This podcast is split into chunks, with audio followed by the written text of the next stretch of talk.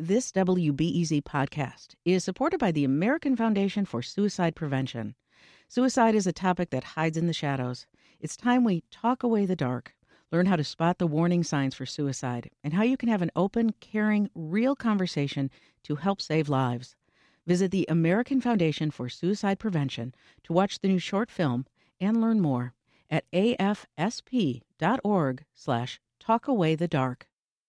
This WBEZ podcast is supported by Ravinia, with over 100 concerts under the stars this summer, including Daryl Hall and Elvis Costello, Norah Jones with special guest Mavis Staples, the Beach Boys with special guest John Stamos, Shaggy and TLC, Jason Isbell and the 400 Unit, the Chicago Symphony Orchestra, and more. Their 30 acre park is nestled in a gently wooded area. Bring your own picnic or eat at one of the park restaurants. Tickets available now only at ravinia.org. Hi, I'm Jen White, and this is your Sunday Reset.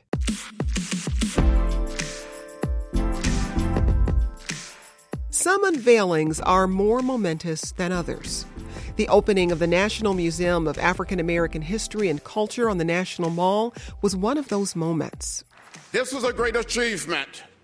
I tell you, I feel like singing the song, Mahalia Jackson song at the March on Washington over 50 years ago, How We Got Over. How We Got Over. There was some who said it couldn't happen, who said you can't do it, but we did it. We did it. That was civil rights leader Representative John Lewis of Georgia speaking at the opening ceremony in 2016. Building the historic museum was no simple feat, but founding director Lonnie Bunch III and his team led the charge to completion. Did we really believe we could create a museum that had been in the planning for more than a century? How could we not believe when we can dip into the reservoir that is African American history? In May of this year, Bunch was elected the 14th Secretary of the Smithsonian. He's the first African American person and the first historian to hold that position. We spoke to Lonnie Bunch about his new memoir, A Fool's Errand Creating the National Museum of African American History and Culture in the Age of Bush, Obama, and Trump. And we started out by asking him how he feels now that he has some distance from the completion of the project. Well, what's been so powerful is that the project, the museum, is still the pilgrimage site that um, it's still hard to get in. In fact, everybody who ever knew me called for tickets, right? Um, and I think that what I've realized is America desperately needed an opportunity to talk about its tortured racial past, but also to find the kind of healing that comes from the resiliencies of the story.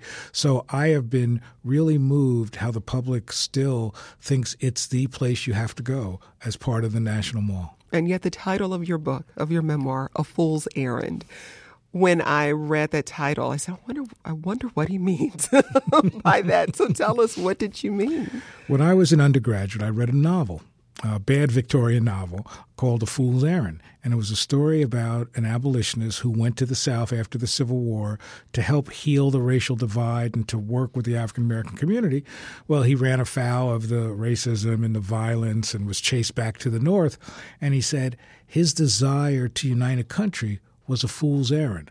But you know, even if you fail, a fool's errand can make a country better. And so, as I was thinking about this process where people weren't sure we could pull this off, and you know, people said, "Are you foolish to risk this?" That title kept coming back to me, and I thought, even if we didn't complete it, it would help make the country better. And being able to complete it really meant that we were able to able come, overcome even the most difficult of things. Mm, and you did complete it. And and for people who haven't visited, just help us understand the breadth that you cover in the museum? Well, what we wanted to do was to take a museum that would, first of all, take you historically from the slave trade in the 15th century to today. So one part of it just gives you that amazing history that takes you through slavery, through segregation, through the civil rights movement.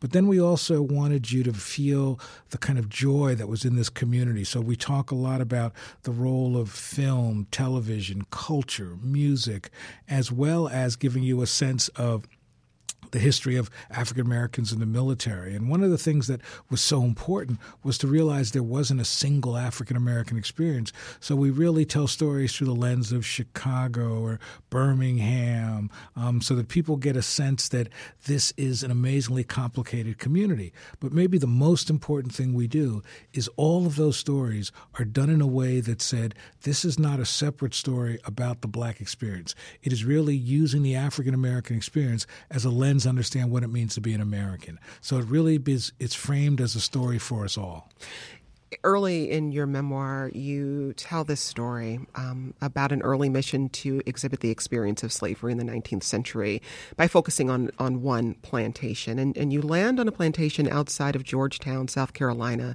and you meet a man named Princey Jenkins. And he gave you a really specific charge for your leadership. He said to remember not just what we want to remember, but what we have to remember. How has that shaped the way you've approached your work? It's changed everything that I've done from the time I met Princey Jenkins. You've got to realize I'm on this plant, this rice plantation, surrounded by swamps. Um, and this man had lived on the plantation his whole life, and he really sort of struggled. You know, why do you want to tell this story? Who are you? And when he told me, you've got to make sure that you give the people not what they want, but what they need. And to me, that was the challenge of the African American experience to help people tell the story in a way that would give you the heroes and the resiliency that you want but it would also give you the challenges and the torture and the pain that you need to remember to find true understanding of the American past. As you embarked on, on this journey, and this is one of the tensions in the book, what people thought they needed from this museum really, really differed. Um, you're approached by a woman on the street who said, Don't put slavery in the museum. How did you balance these competing concerns, um, the hurts that people wanted to, you know, not really engage with? I thought it was important, and the word I used was tension. I wanted to find the right tension between moments that would make you cry and moments that would inspire you and find the resiliency. Because, in a way, isn't that the African American experience? Um, and so, what we did literally was I kept track. I actually looked through different exhibitions and said, okay, how much of this is really difficult? How much of this is inspirational? How much of this tells the broader American story? So even though curators had freedom to create, I wanted to make sure there were certain things we did. And it was really tough because you had people who said, this has to be the Holocaust Museum, what they did to us. Um, you had other people who said, this is an opportunity to engage new generations and free them from the burdens of slavery. So, what we did is we basically said, first of all, let's make sure we knew what the public wanted. Then we married that with the best scholarship. And then I said, okay, now let's figure out what we're going to do. And so I think we hit the right mixture because I really felt that you shouldn't go through this museum without understanding the pain people experience, but also I want you to experience the optimism that was in that community. I mean, there was something powerful about helping people understand that African Americans always believed in a country that didn't believe in them. Um, and that belief is part of what transformed the country and began to help it live up to its stated ideals. So there's the vision, and then there are the politics. And you bumped up against the politics quite a bit, whether it was getting support, financial support for the museum, or simply where the museum would exist. Uh, talk about negotiating politics and, and, where that intersects with trying to create a, a truthful um, version of history. Well, it's interesting early in the process, some scholar asked me, and they said, Well, Lonnie, you can't really tell the truth. You work for the federal government, it's the Smithsonian. And my notion was, borrowing on what John Hope Franklin, the great historian, used to always say to me, that you've got to tell the unvarnished truth. But I realized it's not enough to have a vision, not enough to say this is what we want to accomplish, but you have to realize that in Washington, you have to be political. Um, and so what it meant was recognizing what I learned from my years at the Smithsonian. I learned that it was important to build allies in Congress on both sides of the aisle. And a lot of that began, candidly, from my time in Chicago. Not only did I know the Democrats that came out of Chicago, including somebody that became a senator and then a president, um, but I knew the Republicans from the North Shore. I knew people from Southern Illinois. And that gave me a sense that I wasn't just somebody who was supportive of the Democrats, but also had Republican support. And I tried to build that up so that we would have a significant number of members who would basically say, look, I may not agree with everything they're doing, but they're trying to do it in the right way because basically what you want is enough congressional support that you can do the work you want to do. But was there a time when that tension really chafed? You're trying to hold the line as a historian and tell the truth, but you also have the reality of politics staring you in the face. Well, what I did that was really important was getting the staff at all times of talking on the Hill with the media to say, you can't tell the story if you don't want controversy. You can't tell the story if you don't illuminate all the dark corners of the American experience. If you don't want to do it, don't build a museum. But if you're going to build a museum, we are going to be shaped by the unvarnished truth. You're listening to Reset. We're speaking with Lonnie Bunch III, founding director of the Smithsonian's National Museum of African American History and Culture and current secretary of the Smithsonian Institution. His new memoir is called A Fool's Errand. You mentioned Chicago. Uh, you have roots here in the city. And you talk about this decision to leave your work in Chicago, go to D.C., and in the book, you say your work in Chicago, quote, nurtured your soul, but being a part of this new project nurtured the souls of your ancestors. Unpack that for us. I loved being in Chicago. Um, I also understood symbolically what it meant to be an African American leading one of the oldest museums in the city.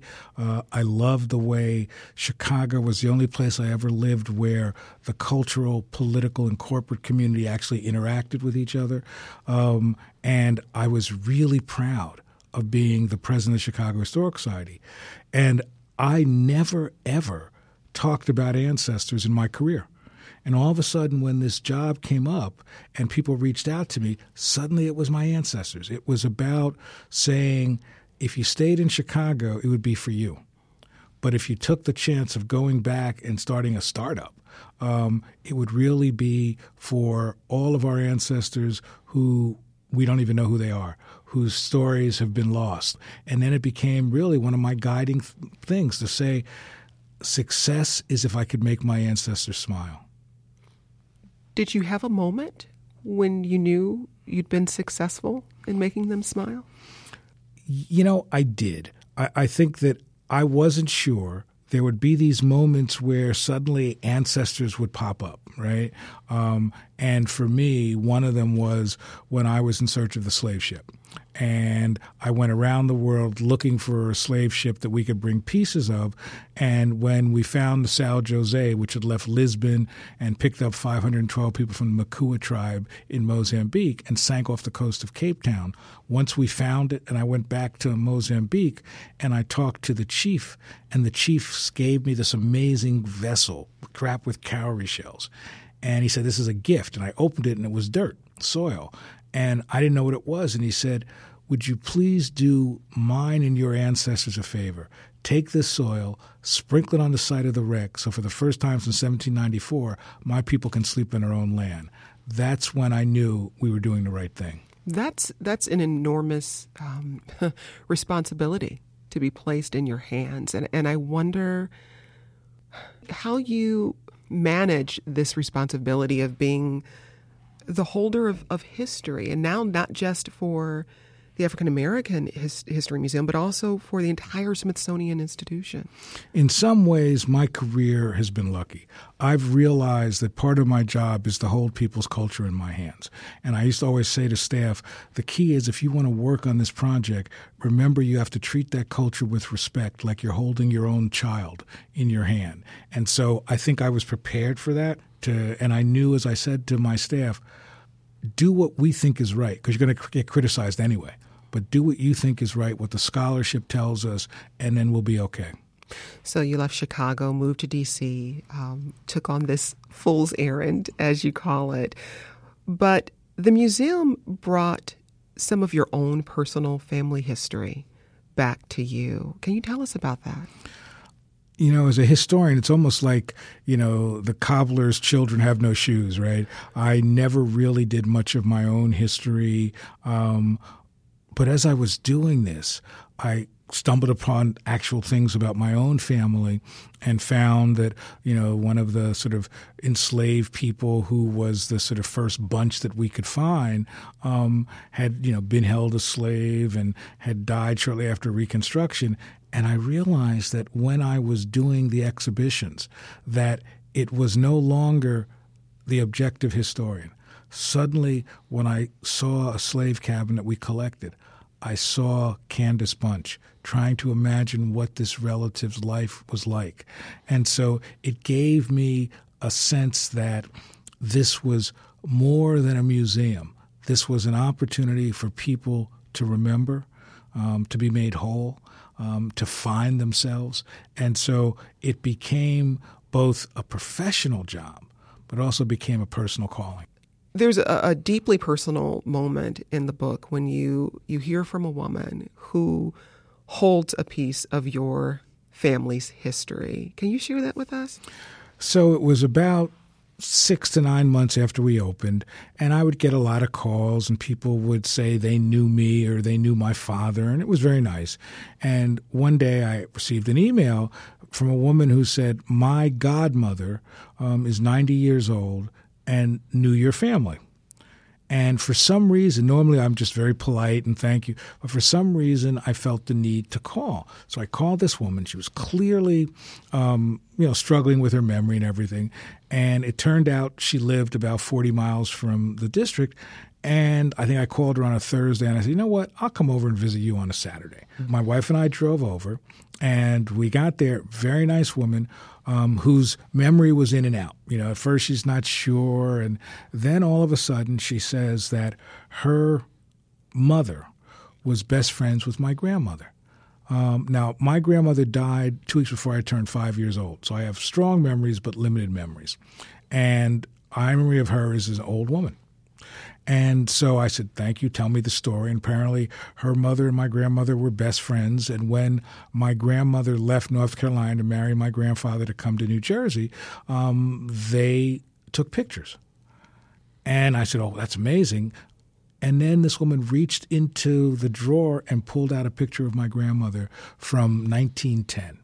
And to look at this woman who, in my memory, was old and bent and to see a woman really in her prime um, was an amazing gift to me.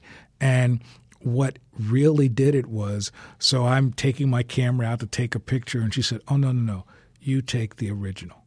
And then she pulled out photographs apparently that her mother took when she visited my grandmother in the 1950s and there I am as a four year old kid in my backyard. I've never seen those kind of images. And to me, that made everything worthwhile to suddenly have this image of my grandmother, to see her in a different light, to think about her in ways that a five year old kid could never imagine was an amazing gift that would have never happened if we hadn't built the museum. Now, the creation of the museum didn't happen in a vacuum. There's been tremendous turmoil in, in the nation about race, and it, it found its way to the museum. Uh, there was an incident in 2017 where a noose showed up in an exhibit on the KKK. How are you thinking about the museum's role in, in this larger conversation we're having about race and racism right now? It was really a fascinating moment, an ugly moment but when the news came and we found it, um, while I was angry about it, it didn't surprise me. What was surprising was that my younger staff, um, kids in their 20s and 30s, were stunned that that would still happen. Um, couldn't believe it. And I said, think about it. You're in a history museum and you were stunned. So, what do you think the American public is? And I realized that part of our job is we can't solve every problem, but part of our job ought to be to be a place where we contextualize these issues, whether it's public programs that talk about Charlottesville or or racism, because our goal ought to be to contribute to giving Americans tools to live their lives, to have reasoned debate with knowledge. And so I really do think that if the museum is just about yesterday, then it fails. But if it helps us think about yesterday, today, and tomorrow, then it becomes a place that is valued and, and contributes in a way to making a country better. After writing the memoir, um, remembering some of the struggles you had to go through to create the African American History Museum, I wonder where you're finding hope these days, even as we see an uptick in hate crimes and hate speech. I find hope in history. I find hope in that we had ancestors who were enslaved um, who ultimately didn't give up. We had people who f- kept fighting in a way that they really didn't even know what the end game was, but they knew they would change a country. And there's no doubt in my mind. Uh, unfortunately, I'm old enough to remember Jim Crow segregation, and I remember as a kid being going places in the South and seeing these signs. And so for me, there's no doubt that the country has changed. There's no doubt that the racism is strong and virulent, and that in essence, to combat racism, one has to be ever vigilant. That's Lonnie Bunch III, founding director of the Smithsonian's National Museum of African American History and Culture and current secretary of the Smithsonian Institution. His new memoir is A Fool's Errand, creating the National Museum of African American History and Culture in the age of Bush, Obama, and Trump. Mr. Bunch, it's always a pleasure to have you on the show. It's my great treat. I can't wait to come back. And that's it for your Sunday Reset. Keep in touch with us via Twitter. We're at WBEZ Reset. I'm at J White Pub Radio. Thanks for listening, and let's talk again soon.